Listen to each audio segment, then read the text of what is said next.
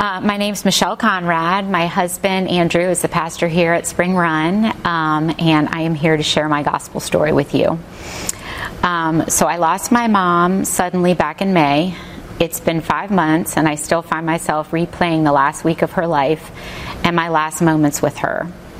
This was the first time I've experienced the death of someone who I was very close with and had ever felt this kind of grief. I had the anger and sadness that are known to come while grieving, but I wasn't at all prepared for the anxiety that I felt at times. I've never really considered myself an anxious person. I'm an optimist, and generally, even though I'm a control freak at times, I really try to hand things over to God. My optimism generally makes me approach things like, God's in control, it'll all work out.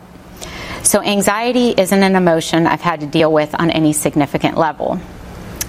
It really started several days after her passing when, at the encouragement of a lot of people around us, we took our previously planned vacation. This vacation included a couple of days of me and Andrew in Nags Head alone, and then meeting up with our kids at a beach house in Oak Island. Before we left Richmond, I was having a lot of anxiety about leaving. I really did not want to go. I think I just wanted to be around all of my kids and family because somehow it made me feel more in control, like I could protect them from anything bad happening. The first night in Nags Head, I slept for maybe an hour. My mind kept racing. I kept replaying last moments with my mom. I couldn't stop thinking about her. I had a lot of fear about something bad happening to someone else in my family, and I was exhausted. When we were all together in Oak Island a couple days later, I felt a lot better. I think it was just easy to be in denial while we were away from home. A couple weeks after our vacation, Andrew left for General Assembly, and I had some anxiety about him leaving, but I think most of it was centered around the fact that he was not going to be around at the 1 month anniversary of my mom's passing, and I just wasn't sure what that would feel like. In July, Andrew left again for the Belize mission trip. He left in the middle of the night around 3 a.m., and after a series of some things going wrong at home, right after I dropped him off, I had what I think was an anxiety attack. I couldn't stop crying. I was extremely fearful and kept thinking of all the bad things that could happen. I had even told him before he left that I was certain something bad was going to happen to him while he was gone, and if not him, then another family member. I couldn't shake that feeling. That morning, I ended up Googling what's normal for grief and was relieved to see that my thoughts and emotions were not all that abnormal for someone experiencing recent and sudden loss. My anxiety has subsided a lot over the past 5 months, but it still creeps in. God has met me and ministered to me over the past months through the body of Christ, mostly through people in this church. By the way my husband and kids have cared for me, by friends sending cards and checking in to see how I'm doing, or going to lunch, or sharing helpful quotes and scripture verses. I was describing my anxiety with a friend over lunch one day, and she said, this reminds me of a C.S. Lewis quote, which says, "No one ever told me that grief felt so like fear." Knowing that I wasn't alone in these feelings of fear and anxiety, I mean, even C.S. Lewis felt this way, was so encouraging to me.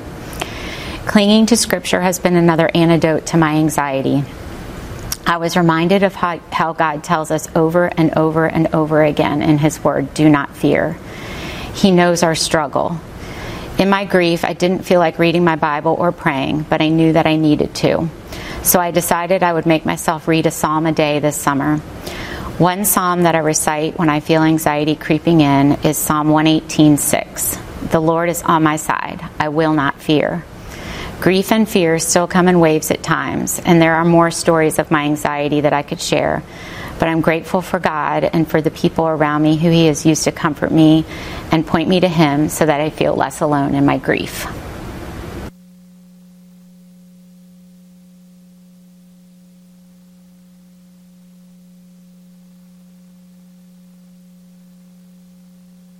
My name is Lauren Moore, and I'm the Children's Ministry Director here at Spring Run. And I'm going to share with you my gospel story. So, part of sharing my gospel story is how has God met me recently. And for me, it's been in the last year, my dad was diagnosed My dad was diagnosed with cancer, a very rare and aggressive type of cancer. And it was actually the end of last October, so just about a year ago. And just from the beginning, it was not good. He was just not going to get better, and that was very clear. But he fought. And he died in July 11th, so just about 3 months ago. And God has met me over and over and over. There have been so many times in life that I've been able to encourage other people and send other people scripture and help them walk through their difficulties. Particularly Psalm 34:18, that states God is close to the brokenhearted. And I've walked through a lot of difficult things in my adulthood, but this, I've never lost an immediate family member. And so this verse just took on new meaning for me, and it helped me really understand how close God is in the midst of grief and loss and feeling overwhelmed. And some of the things that surfaced for me in this time was like, why now? Both of my parents had just retired a few years earlier. My kids are 8, 6, and 5, and like doing all kinds of fun things. My youngest sister's triplets just turned a year old, and they have an 11-year-old whose adoption story is unfolding. And my middle sister's like right at the height of all these things in her career. And so just like, why now? And God just pressed upon my heart that it's not my job to question their creator. It's my job to lean into his promises, and I can find his promises in his word.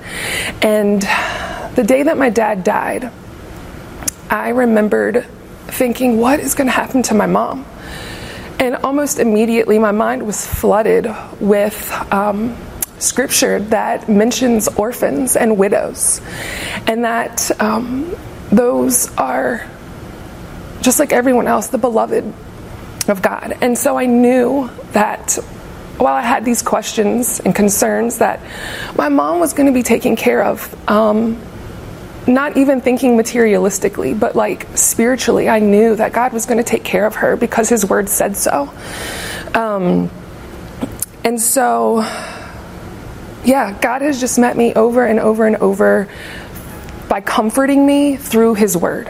Just being able to open scripture and continuously read his word that is encouraging and enlightening and reveals his character and nature over and over and over again. And so that's my gospel story, that God has just met me continuously in a season that has been hard, and it's still hard, but he's still there.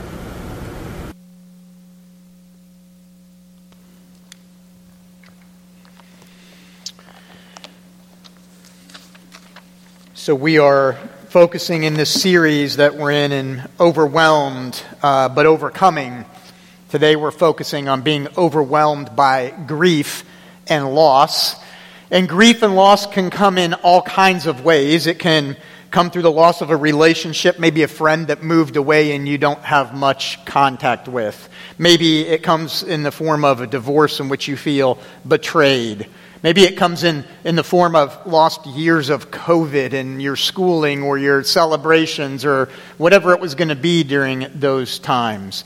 All those losses are significant. And they're significant because we might say in some ways that each of them, what they take from you, feels like a little part of something is dying. What we're going to focus on today is mainly being overcome by grief through death, the ultimate form of loss. But a lot of the principles apply to all those other forms too, because they all feel like small deaths in ways. And so that's what we're going to look at. It brings about all kinds of emotions that are intense: grief, sorrow. And it's not just that. It leads to other kinds of things like anger and anxiety, and even, as Michelle said, fear, that she didn't know how much grief felt like fear. And so when you get deeply overwhelmed by death and grief, the question might be, well, what do we do? How do we overcome it? And so we're going to talk about that in three ways today. Why is it so hard? Where do we find hope? And what are some of the practical things that help us overcome. So the first point, you can put that first point up there. Why is death so hard? Right? It feels wrong. It's because it is wrong. It's not the way it was supposed to be, right? Death is hard because it's not the way God created it to be. It's actually the curse, part of the curse from sin. And that's a significant thing for us to remember. Galatians 3, verse 13, talks about it in curse this way and talks about what Christ did for us. Christ redeemed us from the curse of the law, right, for the sin, by becoming a curse for us, is what Jesus does, and he takes on that curse. So the death of humans, you have to remember, is not natural. It is natural, we might say in one sense of the world, like, you live, you die, that's natural. It is, but it's naturally imposed as part of the curse. It's not the way it was intended to be. And so God made the world for people, the story of the Bible tells us. God made the world for people to live forever, but the human rebellion against God's order brought about the curse because that corruption ruined paradise. The resulting curse brought about a world of imperfection, frustration, trauma, brokenness, evil, and even death. Death is a breach of God's good design, and our bodies know it. It's why we recoil at death, because it's not the way it's supposed to be. Whether you are skeptical or curious today about Christianity, maybe you're not entirely sure about what you think about it, you need to recognize this. When your body recoils at death, you are echoing the feelings and the emotions for something better, for there not to be death, for something truer. You are echoing the feelings and the emotions of what God says is true, that there is a better story, that death is not final, that doesn't mean it's all over. You're longing for the Bible to be true in those moments. The Bible invites you in that way. You may remember the movie, it's probably 15 years old or something now, I don't know, Pirates of the Caribbean. Right? In Pirates of the Caribbean, they go and search for the treasure that they want. They find the treasure and they're celebrating life and they give away the gold and everything. But what it does is it brings upon them a curse. You may remember the scene where Captain Barbosa is in the captain's quarters aboard the Black Pearl with Elizabeth. And he says this to her. He says, "The more we gave treasured gold away, the more we came to realize that drink would not satisfy, food would turn to ash in our mouths, and all the pleasurable company in the world could not slake our lust. We are cursed men." And of course, what they're doing is collecting the gold to return it and looking for a descendant of the one whose blood could break the curse. Sound like a familiar story? Where do we find hope then? Where do we find hope? We find it in several places, but first we find hope in Jesus, who knows your grief and loss. He does. He knows it. We're told this in Scripture again and again, but I'll give you one example of it. It's Isaiah 53, verses 3 and 4. The prophet Isaiah, 700 years before Jesus comes, is talking about the Messiah, the one, the Savior who would come, okay, who Jesus is. And he writes these words. He says, "He was despised and rejected by men, a man of sorrows, acquainted with grief. Surely he's borne our griefs and carried our sorrows." See, the creator of life showed up in human flesh to know your sorrow and carry your grief. You have hope then that your God knows your pain and suffering. It's not just a distant God out there somewhere in the middle of the universe and the pillars of creation that our telescopes see out in space. No, you have a God who comes to you, who knows your suffering and your pain, knows exactly how you feel. You remember when Jesus' friend died, Lazarus? Lazarus dies. You remember the story, Mary and Martha's brother, right? And they're upset because Jesus didn't come fast enough and Lazarus is dead. And what does he do? You might say, well, he raises him from the dead. That's true, but that's not the first thing he does. You want to look and memorize some scripture, because we say scripture memory is a good thing? Here's a verse for you. It's easy. It's John 11:35. Jesus wept. Period. That's your verse. Memorize it. He stands in front of the tomb of his friend. And the creator of life, the savior of the world, stands there and weeps. Because he knows the sorrow that his friends, that his family feels. He knows the grief in it. Of course, then he does do what comes next. He cries out defiantly as if a battle cry against death, calling Lazarus to come forth from the grave, which Lazarus does. And he raises him from the dead, which leads to the next point here, where you find hope. You find hope in Jesus, who defeated death. Right? Jesus himself defeated death, not just by raising Lazarus, but he himself was resurrected from the dead. And Romans 6 tells us that he defeated death in this way. It says, we know that Christ, being raised from the dead, will never die again. Death no longer has dominion over him. You and I live in the shadow of the dominion of death. It's coming. We cannot avoid it. Jesus no longer lives in that shadow because he's already faced death and he has conquered it. It has no power over him. He conquered death and rose from the dead. Right? That is great hope in the midst of grief. Your hope comes trusting in Jesus, who lived the life, the perfect life that you could not live, then died the death that you actually deserved to die, taking your place, and rose from the dead, conquering death. And in the midst of your grief and pain, it's not that you don't have any grief or pain. You weep, but you have hope. A hope that is real, a hope that is sure, a hope that is proven. Because your Savior walked out of the grave. And so we find hope in Jesus, who knows your grief and loss, and you find hope in Jesus, who defeated death, but you also find hope in heaven, where there is no more death or sorrow.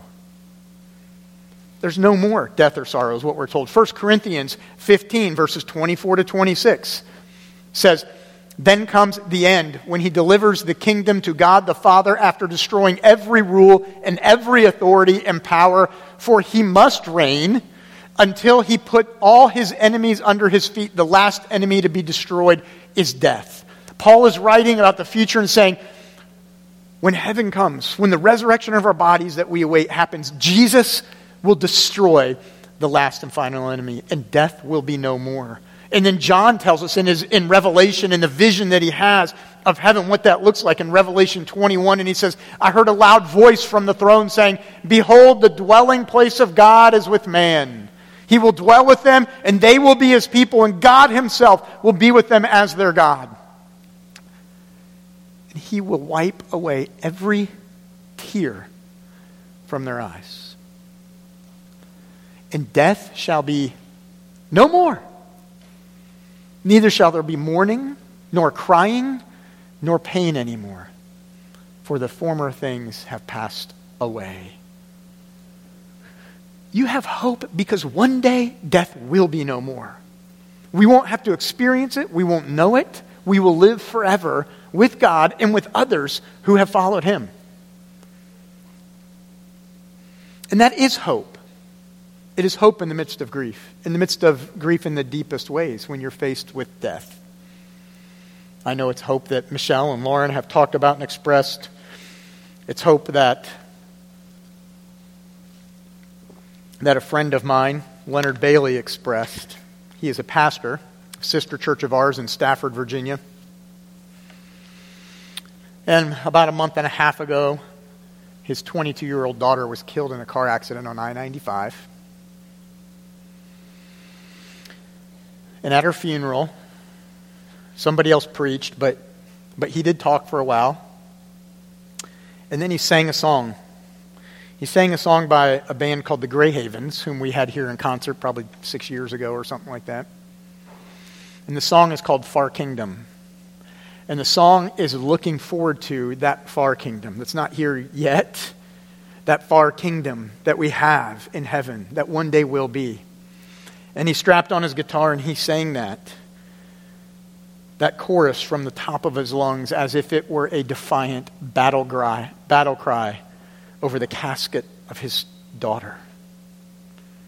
That chorus that says, there is a far, far kingdom They're at the end of the sea, where they know my name.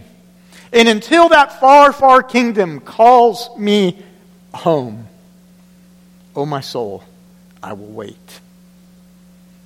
But he's expressing the hope that he has.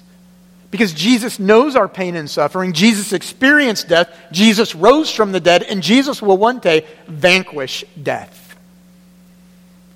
That's hope that we really have in the deepest kind of grief. And I wanted to walk through that so you see that in Scripture, so you see that story. But we do come to the part of like, okay, well now we get that what the Bible says. Help me deal with that. Help me handle that. What practical help might we find? The third point, what practical things will help us? The first thing is help from the Holy Spirit. I've got a lot of them here listed, and we'll kind of go through them here. But help from the Holy Spirit. Don't forget this, right? Lauren mentioned this too, that God meets her in the grief that she clung and clings to. Psalm 34:18, God who is close to the brokenhearted, right? The Holy Spirit is referred to in the Bible as your helper or your counselor, Jesus says in John's gospel. The Holy Spirit guides you into truth. The Holy Spirit prays for you when you have no words. Listen to these words. They won't be on the screen, but this is Romans chapter 8, verses 22 to 26 or 7. It says this, "For we know that the whole creation has been groaning together in the pains of childbirth until now. And not only the creation, but we ourselves who have the first fruits of the Spirit groan inwardly as we wait eagerly for adoption as sons, the redemption of our bodies. For in this hope we were saved. Now hope that is seen is not hope, for who hopes for what he sees? But if we hope for what we do not see, we wait for it with patience. Likewise, the Spirit helps us in our weakness." Now listen. "For we do not know what to pray for as we ought, but the Spirit himself intercedes for us with groanings too deep for words. And he who searches our hearts knows what is the mind of the Spirit, because the Spirit intercedes for the saints according to the will of God." When you are in your deepest grief and you can't get words out, the helper, the counselor, the Spirit is there interceding for you. Don't overlook that. That is practical help. Knowing that means you're not alone. That even if you don't have any people near you, God is with you. He has not left you. He is not abandoning you. He is with you, and his Spirit is there to help you.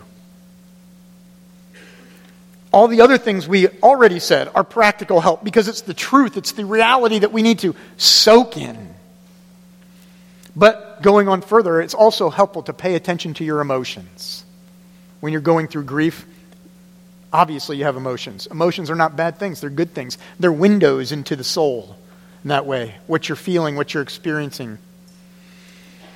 In other cultures, at funerals, people wail, really wail and mourn and cry. In fact, even townspeople come out and the whole town will come out in that way. In some ways that's mirrored in our Western culture, but it's not the same. If you've ever seen funerals in other places, they're very different. I think generally in our culture we've put death away from us, right? It happens out there, somewhere over there, and we don't have that very near to us at all. And so we also, in funerals, do everything we can just to keep our stuff together, knowing that it's going to be hard. We're not denying that it's hard, but we're trying to keep our stuff together. Why do we do that? Why do we keep our stuff together? Why is it like, well, I just have to be strong? Or, I don't know, why? I mean, the truth is, death stinks. It's crappy. It's not the way it's supposed to be. Sometimes people don't even want to have a service. It's more and more common. Let me encourage you for your families. Have a memorial service. Have a funeral. Because it matters. It's important. right? If you try to put death aside, as hard as it is, if you try to put it aside, what you are doing is trying to minimize pain, which I understand, but on the other side of it, when you're trying to minimize pain and say, well, it's not that bad, or it is that bad and I just can't deal with it, the thing you are also doing is muting the power of the resurrection.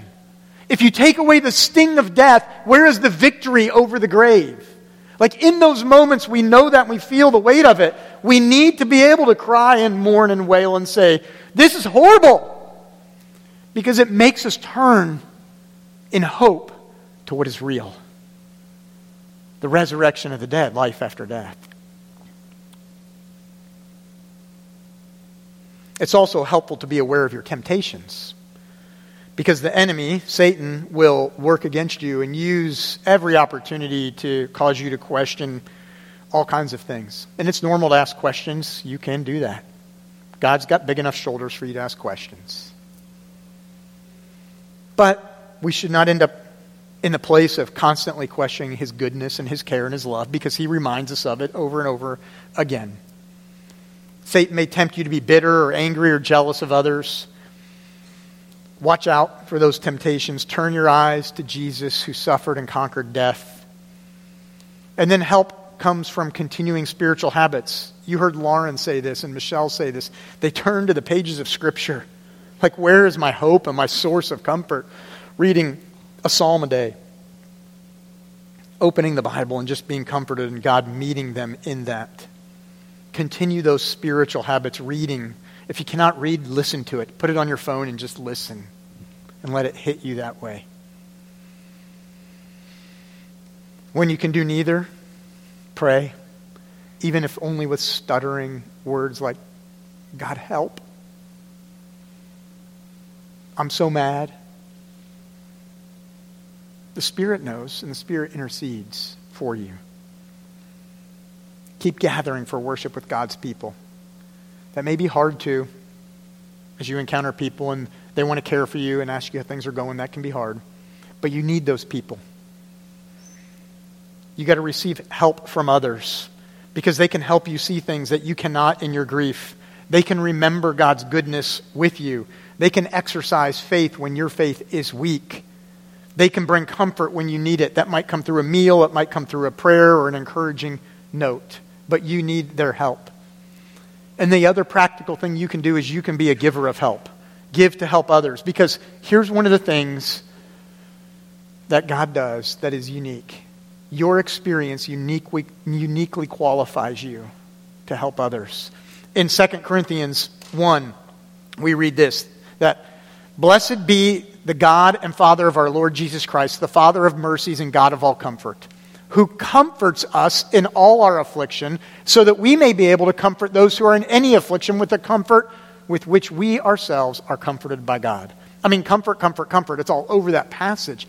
When you have that, you now have a gift that you can give to others, that you can point others to that comfort too. And that's not easy to do. And I'm really thankful that Michelle and Lauren agreed to do a really difficult thing in sharing their gospel stories. And that families are here today,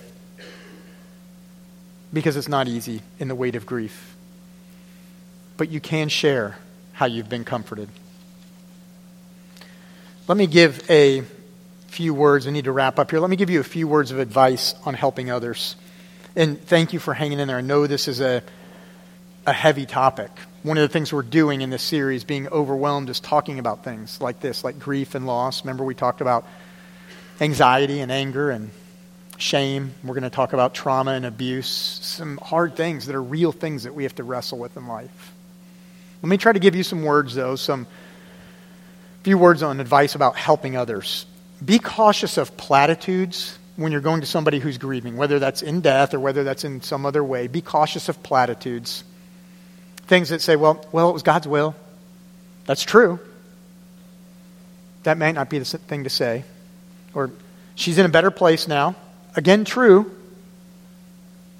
At least you got time. At least you got to say goodbye. All things that might be true, right? And when you say that, when people say that, if you're going through grief, when people say that, recognize this. They're trying to love you well and care for you. Give them the benefit of the doubt in that. And if you're the one that's helping, remember they feel horrible. Remember, death stinks. It's bad. When we say those words, it's God's will, or at least this or that, right? What we're trying to do is bring comfort and to say everything will be okay. But if you had the power to fix things, what they would want is bring the person back to life, and you don't have that power. Your job isn't there to fix in that moment. Your job is there to be present and identify with people. Instead of trying to make them feel better, maybe try feeling bad with them. Don't explain it away. Instead, try to empathize. Use words that identify with sorrow and grief. Words like these. I'm so sorry for your loss. I just have no words. This is crappy. It's not the way it's supposed to be. Because that's how they feel. And more than your words, more than the platitudes, be present with them. You will worry about finding the right words to say, but still go, because your presence is better than absence, and your stuttering words are better than silence. Go. In whatever kind of grief or loss it is, be present with the people. Death and grief are hard because we still live in a cursed and broken world. But there's hope. There's hope because Jesus knows your grief. He defeated death, and in heaven there will be no more death. And you can have help, practical help, from the Holy Spirit and from other Christians. And then you can be that help to others.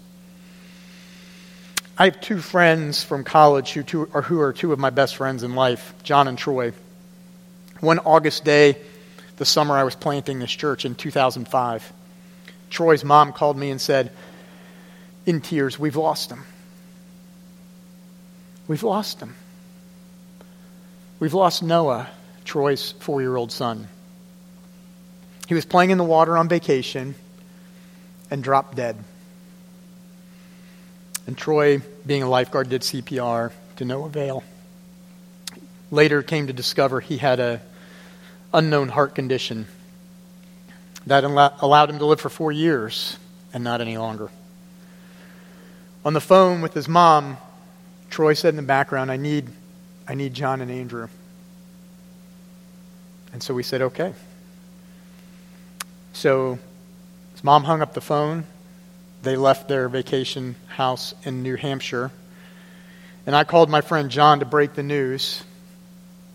And we quickly decided that we would leave and meet him. So John left Florida and I left Virginia, and we met at Troy's house. And we got there and we were waiting on his front porch when the family pulled into the driveway.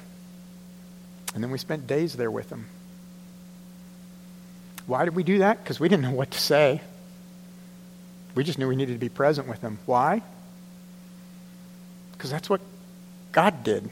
That's what God does, right? He is present with us. He shows up. He always does in the midst of your grief. You might feel like you're still wandering in a wasteland of loss and sorrow and anger and anxiety. You might only seem to remember the tombstones, the grave, or the curse. But Christians, look up. Lift your eyes.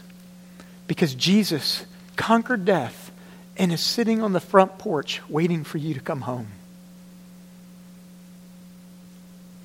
Do you trust him with your deepest grief, your deepest sorrow, and your deepest pain? He is the hope and the help that we have. Let me pray.